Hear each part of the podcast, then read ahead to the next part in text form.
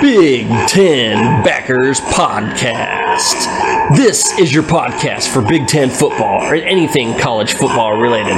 From Jim Harbaugh's shirtless escapades to Bret Bielema's hog-sized waistline with Ryan Day's beard dye and anything else in between.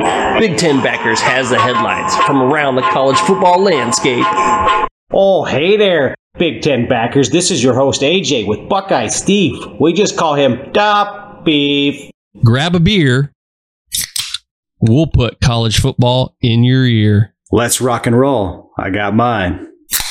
Beef, it's time to take a look at those big ass dump trucks. Let's pull out the backers' big one, the Red River Shootout. Number 12 Sooners don the golden hat thanks to the late heroics by the Sooner QB Gabriel as they down the Longhorns 34 to 30.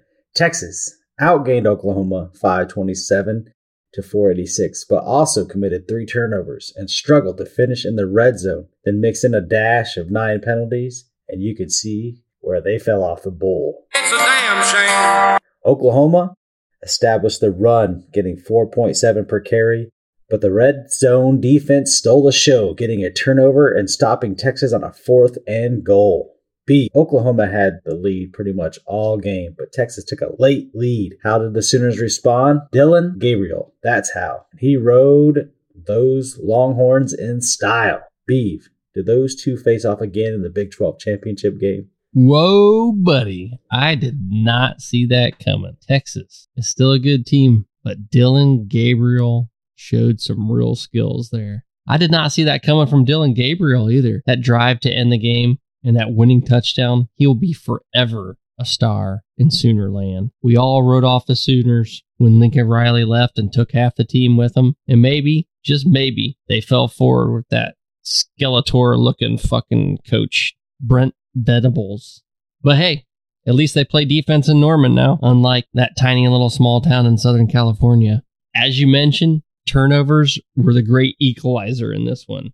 Oklahoma can almost coast to the Big 12 championship game, but Kansas at Kansas still looms. I do see the Sooners in a rematch with Texas for that last Big 12 game. As we know it, the Big 12 will forever be changed, and it would be awesome to see those two go out in one last game. I'm ready for that rematch up. That was a good one. But these dogs, they dog walked the Wildcats in dominant fashion, winning 51 to 13. Not a lot to say here other than Georgia looking like the dogs everyone thought they were. But they are who we thought they were. Now, if you want to crown them, then crown their ass. But they are who we thought they were. Dominant D by the dogs had the Wildcats biting the bed sheets during that dog pounding. Bulldogs held Kentucky to 2.3 per rush and 4.9 per pass. That D went anaconda on Kentucky. Beef. Was this a bad matchup or the return of Georgia's dominant defense? I think I might have missed that. Did you just do a face down, ass up reference? I like it. Like it. I mean, Georgia just outclasses them, man. They showed out like a true championship level team. Got to give credit here. When they needed it the most, they played excellent. Kentucky may have been getting a little bit too much credit, but 5 and 0 is 5 and 0. So Georgia's back. Georgia's in the show again. They stole it back. And what they really needed from the beginning of the season, as we mentioned, was a quarterback. Carson Beck was 28 of 35 for 389 yards and four TDs, baby. He did have one interception, but they got their quarterback. So my trust is back in Georgia now. I said at the beginning of the season, some of these teams, these power teams, Ohio State, Alabama, Georgia, they need quarterbacks that can prove themselves. And Beck, like a true champion, showed up in the biggest game they will have in their regular season. Brock Bowers, man. Him and Marvin Harrison Jr., they have to be in New York for the Heisman ceremony. Brock Bowers had seven receptions for 132 yards and one touchdown. He's looking good, man. He passed AJ Green in touchdown receptions for Georgia. That's saying a lot. Break out the whips and chains for this pure domination, though. Georgia had 608 yards compared to Kentucky's 183. That's insane, man. That's a lot of difference in yardage. It was just pure, pure, utter domination in this game. What we got on that next game? Ooh, number 25, Louisville pulled out the slugger and beat down the number 10 Notre Dame team 33 to 20. The luck of the Irish must be an every other week kind of thing. These leprechauns ain't real. Everyone can either believe it or they cannot believe it. I don't give two fucks, but I am telling you right now, that motherfucker, that motherfucker back there is not real. And just an Irish fairy tale. Three weeks in a row, the Golden Domers find themselves against a rank opponent, and it hasn't gone well half the time. Cardinals get one of their biggest wins in recent memory and probably program history. Jeff Brohm's return home has not been disappointing. He has them 6 0 for the first time in forever. Beeve, this team is averaging 5.1 per carry. Six games in, and Jack Plummer has been solid for Brohm. Man, the Irish, we got to give them credit though. You said the last three games were against ranked teams. Well, guess what? Next week, they just got another top 10 team to play. Who else is playing four ranked teams in a row besides Notre Dame? We got to give them credit for playing that. A lot of teams would lose a game or two playing four ranked teams in a row. I digress. Brohm is a hero in his hometown. Louisville jumps up big, and I'm talking big in the rankings with an amazing win like that. Jawhar Jordan, he was shooting through that line like it was shot out of a cannon, man. 143 yards and two touchdowns. For the year, he has 653 yards and eight touchdowns. That yardage puts him 10th in the nation, but also he has limited attempts compared to the rest of the top 10. I think there's one other guy with less. Man, poor Hartman. He had a terrible, terrible game. Three interceptions. He hadn't had one all season, but he gets three in one game. Ouch. Sorry, dude. We're rooting for you for a great showing for next week. Man, those cards and Brian Brohm, they're having a hell of a season, man. That they are. Well, let's talk about this next game. Tigers down the Tigers, 49 to 39. If that's not confusing enough for you, let's clear it up a bit. Number 23 LSU downs. Number 21 Missouri, 49 to 39. Can we come up with more names already? I mean, there's so many freaking Tigers in the SEC. But we got to find a way to stop this tiger on tiger violence. They are an endangered species, for God's sake. Mizzou gave up two turnovers, and that was what changed the game. You can't limit your possessions against this LSU offense. It's electric. It's too electric. You can't keep giving them the ball. Both defenses struggled in this game. No surprise for LSU. We had another game where both teams combined for over a thousand yards. Beef. Which Tiger named team has a better run in October? LSU, Auburn, or Missouri? I'll go with the Tigers. Good answer. Mhm. Can't get it wrong. Oh man, these teams are not what I like to think of when I think about a top 25 rated matchup. Missouri and LSU. LSU, yeah, you think of LSU, but that defense, man, it is atrocious to watch. It's a good thing they have Jalen Daniels and Nabers and that connection, or else it would be painful to watch this team. I guess LSU is the better Tiger, man. I don't know. Yeah, I'd probably take LSU too. Beef, let's move on. Let's bring up those Big Ten games and talk about that Big Ten slate. Let's do it. Big Ten Roundup. We had our Midwest Corn Fest Game of the Week. Number four, Ohio State D Shells. The Tough Terps late winning 37 to 17. The score may not indicate how close this game actually was. Buckeyes had a three point lead going into the fourth quarter. Maryland outplayed these Buckeyes offensively in the first half, but turnovers by the Terps would ruin that effort. Yeah, Taulia was back to throwing picks at inopportune times.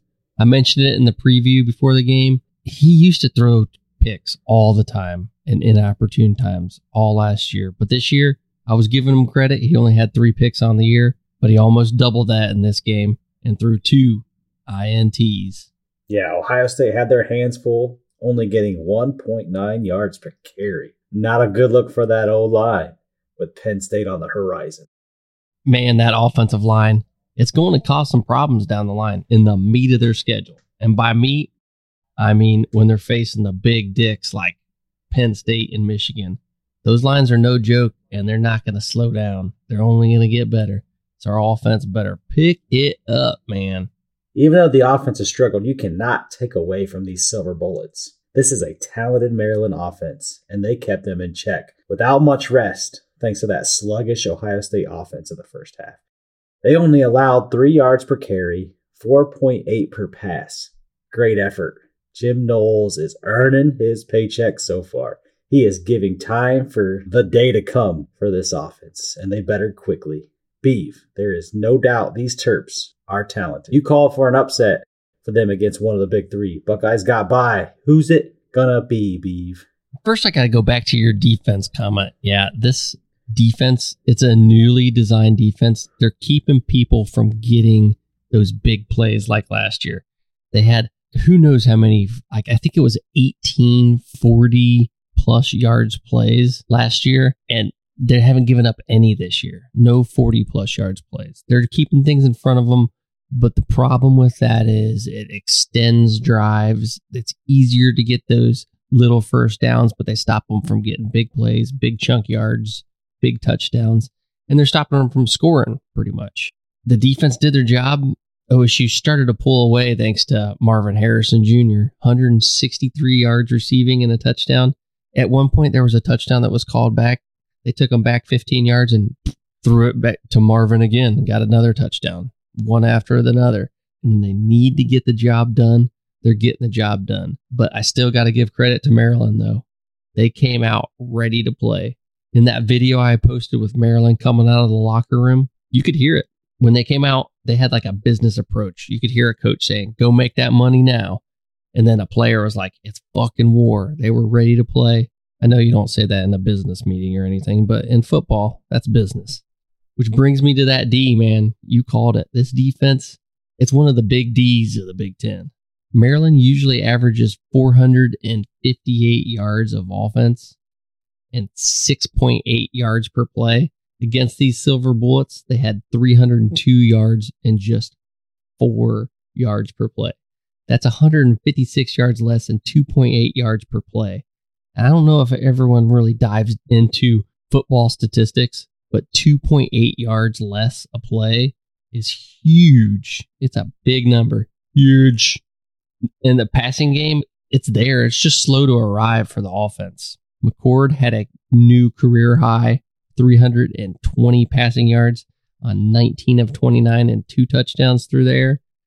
Offensively, if they can get that offensive line settled and starting to blocking, starting getting to the next level, they they have a chance. But as of right now, I have them losing to PSU and in Michigan, man. And then Maryland, who are they going to beat? I don't know, but I still feel like they're going to beat one of Penn State and Michigan. If I had to say it right now, I'd say it was going to be Penn State. Right on, B. Let's get to some of that other big on big action.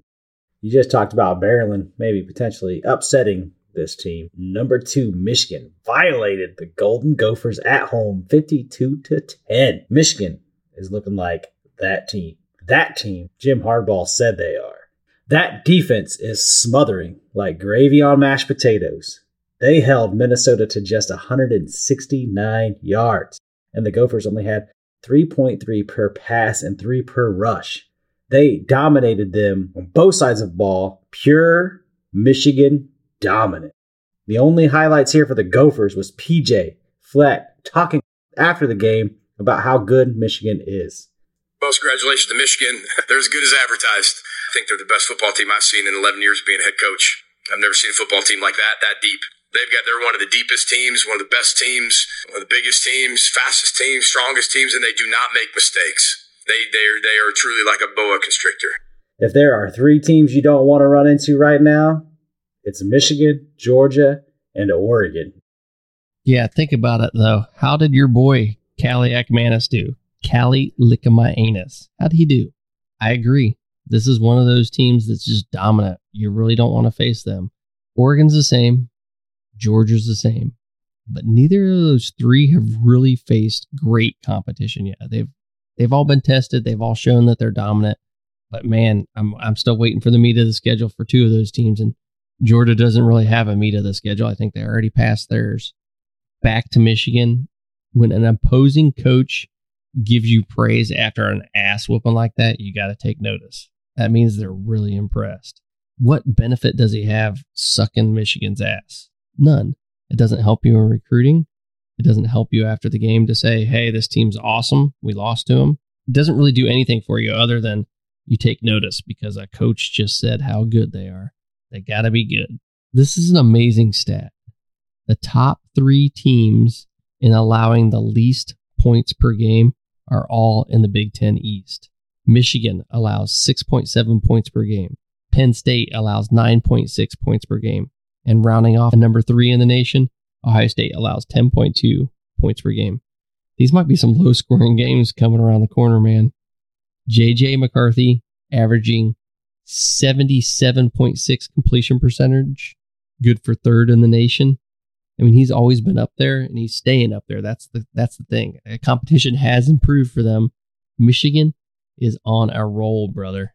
And they're going to win out through October without even lifting a finger. I cannot wait for that three game stretch at Maryland, at Penn State, and home against Ohio State. That's going to be awesome. I really want to see, you know, how Michigan stands up to a three game schedule like that at the end of the year. Got me thinking, AJ, when are we going to head up to Michigan and catch a game up there? We got to get to the big house, man. Oh, it's coming. It's coming. Just like Dion, we come. But in this October Friday night fright under the lights, Nebraska beats down Burt's Illini 20 to 7. Nebraska went up 17 by the second quarter. Matt Rhule has Nebraska at 500 on the season. He looks to turn the corner for these Huskers. That black shirt defense own the trenches, only allowing 1.1 yards per carry for the Illini. In Bert like fashion, Illinois could not find its D.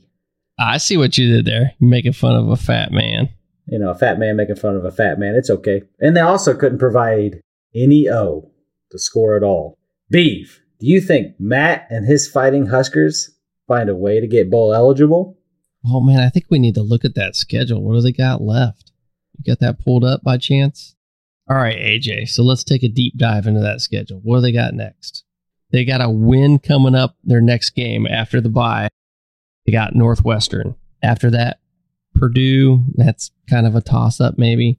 They should be able to beat Michigan State at Michigan State. They got to win those three because after that, then then it gets a little tough. They play Maryland at Wisconsin and versus Iowa. So they got to win the next three to make it. Ooh, yeah, I think they can do it.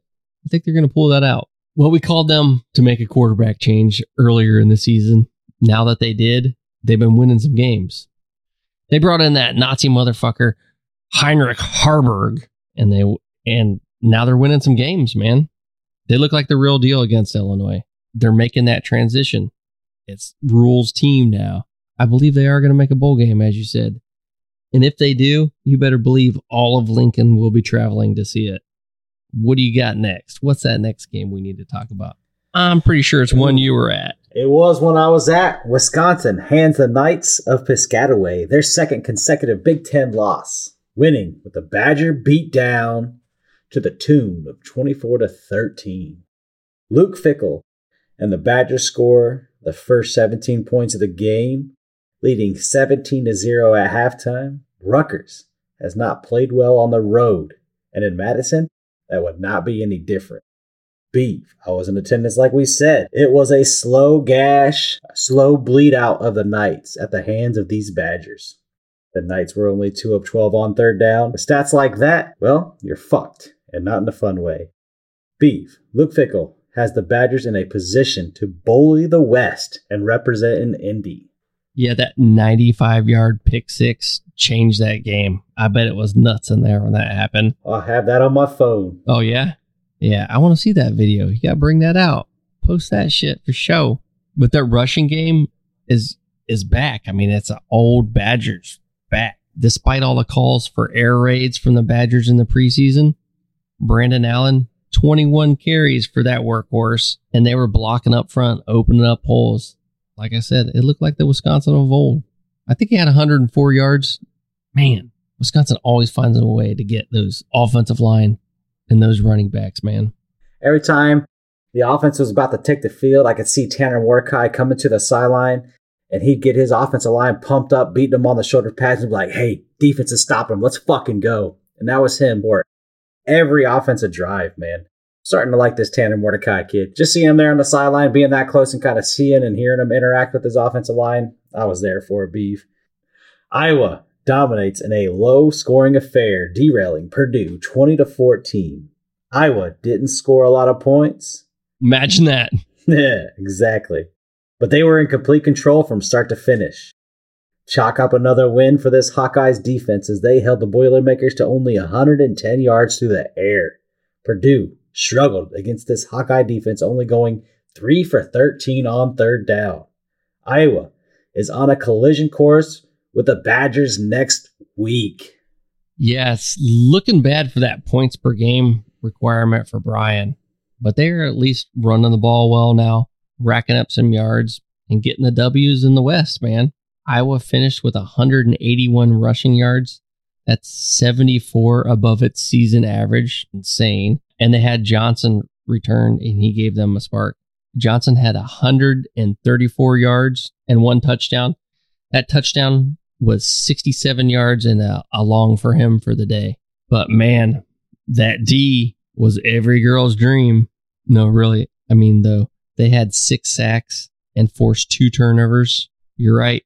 This next game against Wisconsin could be for all the marbles in the West, man. So let's get on to these Brat Bielema cupcakes. There was only one cupcake this week, luckily. We're starting to get into a lot more Big Ten action. Northwestern survives a late surge by Howard, winning 23 to 20.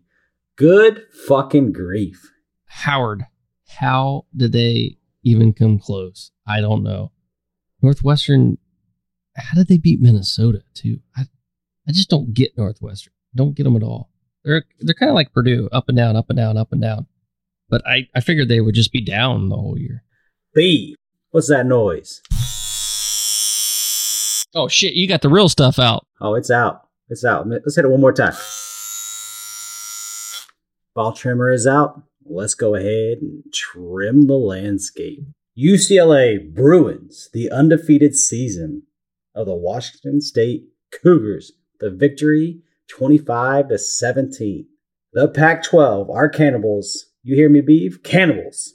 They are starting to eat each other alive. Cougars just couldn't handle these balls Saturday. They turned them over four times to the Bruins. This was a defensive showing for UCLA, holding the Cougs to just 0.6 yards per rush and 5.1 per pass. Beef. Who knew Chip had a defense in him? Nobody knew Chip had a D. Hey man, I was wrong. I picked Washington State. Is it me or is it just like starting to pick the home team for every major Pac 12 matchup is the way to go? And this game, looking at stats alone, this game was closer than it should have been. The Cougs, they were two for 13 on third downs. They had four turnovers for the game. And every time I turned around, the quarterback was under pressure. They only had three sacks, but he was constantly under pressure, man. Had it through his first interception of the year as well. Man, I, I really, really was rooting for this Washington State team, but UCLA got it. And, you know, I should be rooting for UCLA. They're about to join the Big Ten. So it's good, good for the Big Ten. It is good for the Big Ten. Let's get out to that other LA school. Number nine, USC survives a triple overtime game against Arizona. kind of scary. B, the Grinch strikes again, stealing the gifts Caleb Williams and that offense gives, but they survive despite special teams trying to do them in. How long before these Trojans bust? Just not enough D to fill these Trojans. Yeah, man. USC is tied for 79th in the country in allowing 27 points per the game. 27 points per game. So it won't be long. I have them in real struggles against the schlongs of the Pac 12. They still have Notre Dame, then Utah at home, Washington, Oregon, and UCLA. The defense is really going to need to pick it up if they're going to win those matchups. As of right now, I think they lose to Washington and Oregon. They could lose Notre Dame, Utah, or UCLA most likely three losses, right? There's no doubt about that, Beef. There definitely is come some losses coming. That that defense is holding this team back. But Caleb, he did his normal hero ball, putting his team in position to win it in the remaining seconds of the game, only to have a botch snap coming out to be a missed field goal. And then he gets them in triple overtime. He gets that two point conversion and would not be denied in a thrilling two point conversion to win it in third overtime. Beef. Yeah, it was nuts. I fell asleep actually watching this game. And right before overtime, I woke up just for that botch snap. I was in my basement. The TV gets a little bit louder, and somehow I wake up. And of course, I watched the entire overtime.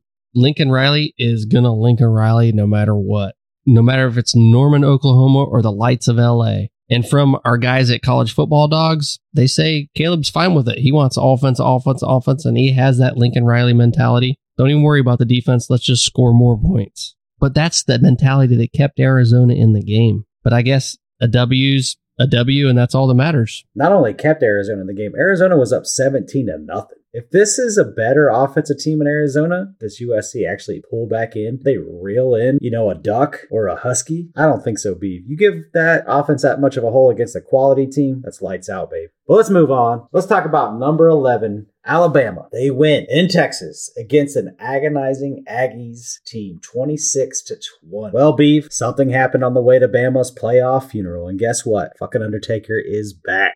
Bama's back. Bama's back. They're in the hunt and looking like a new team. Tell me about it, baby. The GOAT will not go into the night quietly. Bama's not dying without a fight. They are in control of the West and will be matched up with the dogs in the SEC championship game. Just watch it, Beef. The SEC West couldn't put this wounded elephant down. They found themselves an offense identity now to go with that smothering D. Neither team could run the ball in this one though. Be 0.9 per carry for A&M, 1.9 for Bama, but the tide rolled through the arm of Milroe. Yeah, Jalen Milroe, 21 for 33, 321 yards, three touchdowns, one interception. Man, the quarterback questions are being answered, my friend.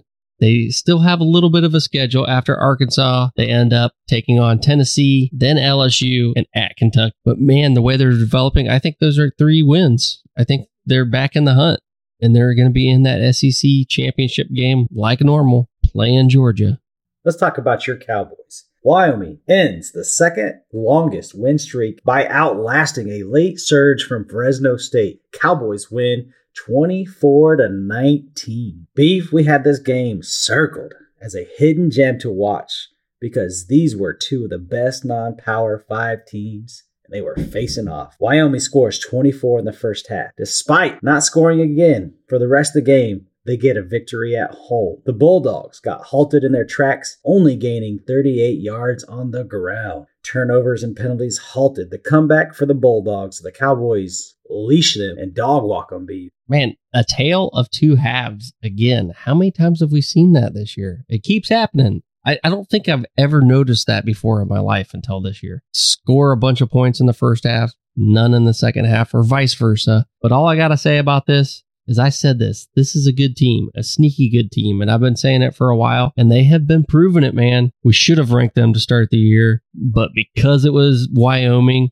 we are like, nah, let's let that slide. It's Wyoming. And now it's kicking us in the butt. We should have rated them to start the year. People would have been like, what the hell do you have Wyoming at 24 for? I wish we would have. Next year, man. There's always next year. Rely on that returning production. It hasn't really let us down yet, beef. Let's talk about Miami. Georgia Tech hands Miami at Kane after breaking its knee in a late win 23 to 20. Beef. Remember when I said Mario Cristobal was the kind of guy who could get a girl wet, couldn't get her off? Oh, I remember that. I'm not so sure he can even get her wet.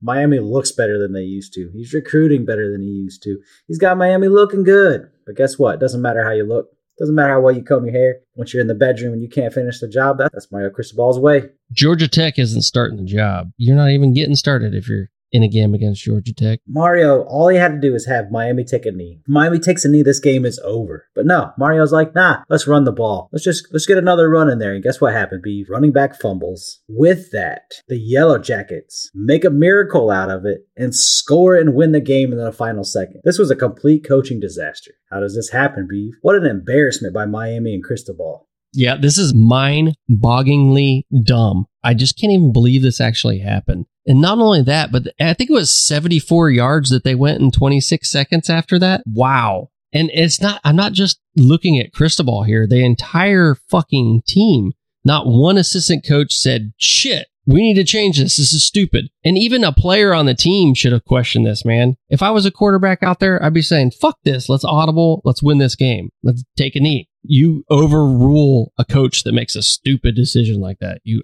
you have to do it. If you want to win the game, you play to win the game, right? But this one was over.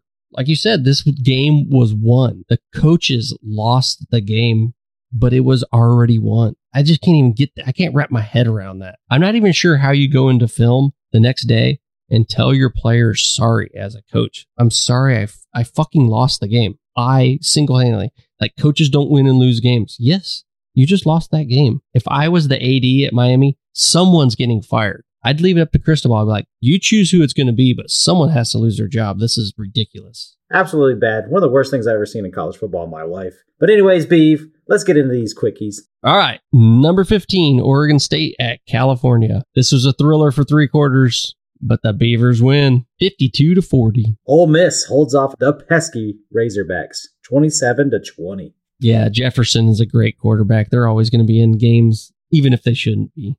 Virginia Tech at number five, Florida State. It was over in the first quarter. The Seminoles 39 to 17. Syracuse at number 14. North Carolina Tar Heels crush the Orange 40 to 7. Let's go, Mack Brown. Go ahead, Mack Brown. Do your thing. Got them Tar Heels undefeated. He should choke somebody. Mack Brown got to choke a bitch. Speaking of Mack Brown, speaking of North Carolina being undefeated, let's talk about our top 25, Beef. Yes, sir.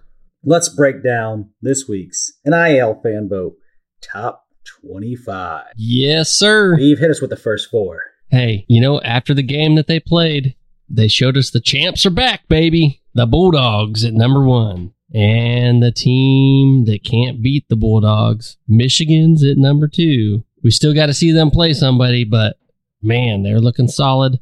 PJ Fleck said they're the best team he's ever seen. So when coaches start saying it, there's some truth, man. There is some truth. And after that big win in the Cotton Bowl in the Red River rivalry or shootout, whatever you want to call it, OU comes in at number three.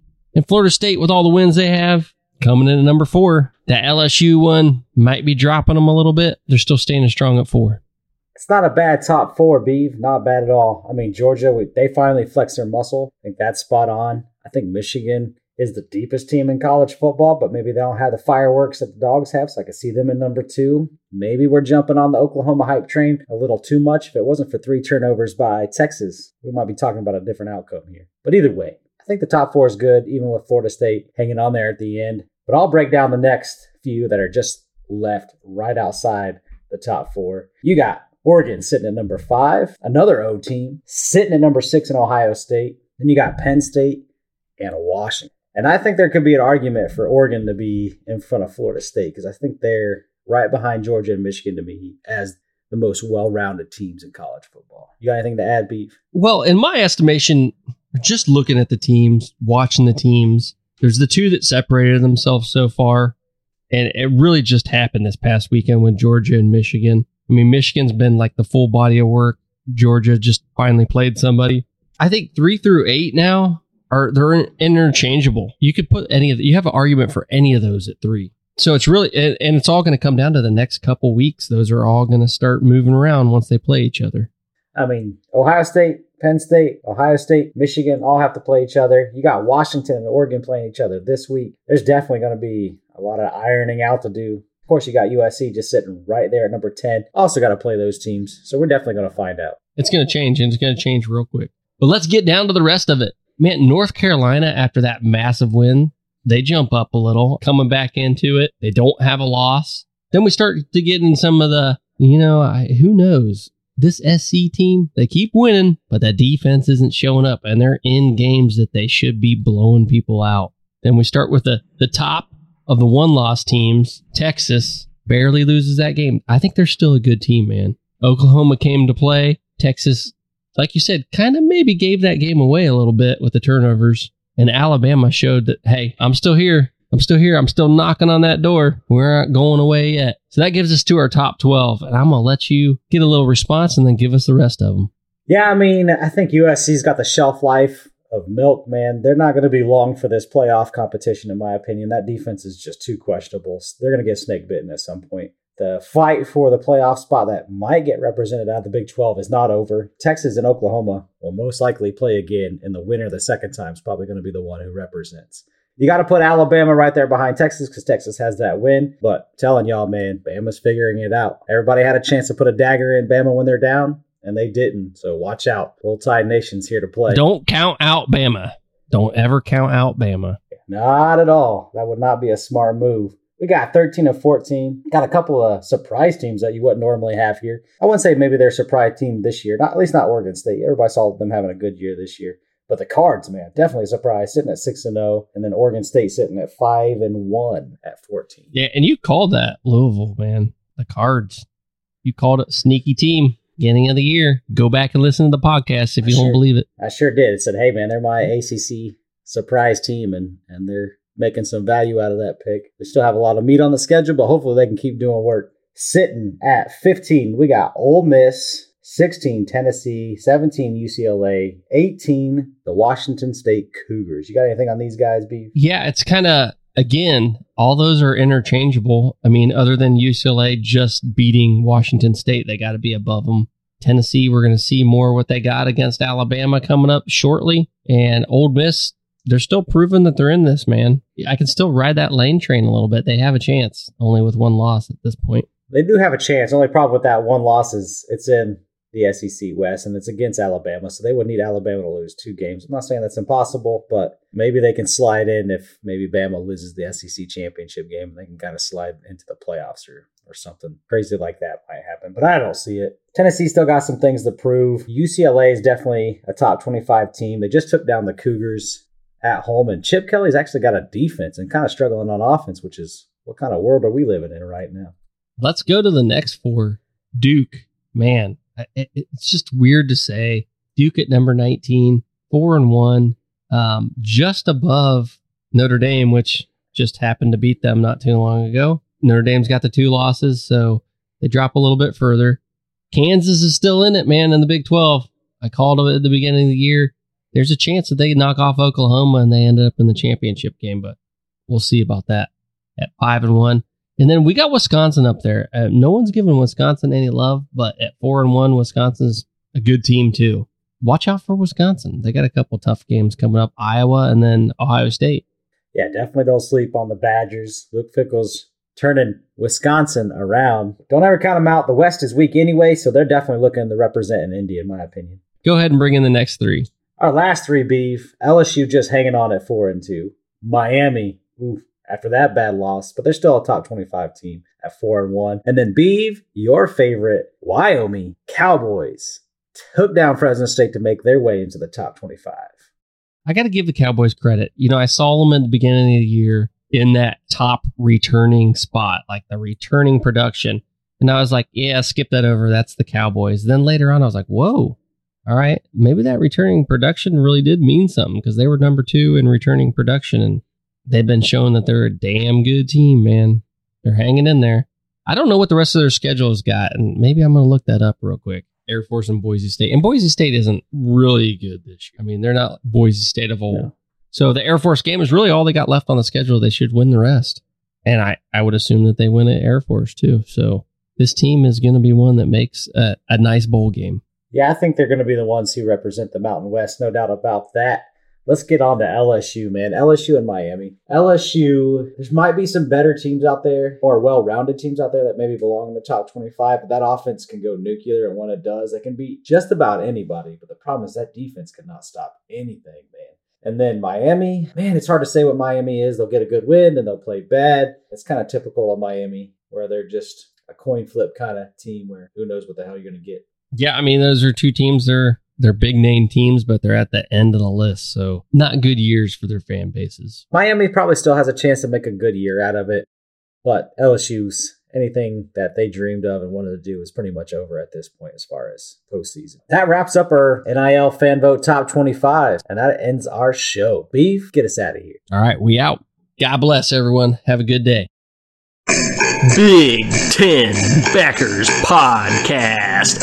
Follow our sponsors at NIL Fanvote on Instagram, Facebook, Twitter, and the thread. Also visit the website nilfanvote.com. Oh, no Midwest goodbye today.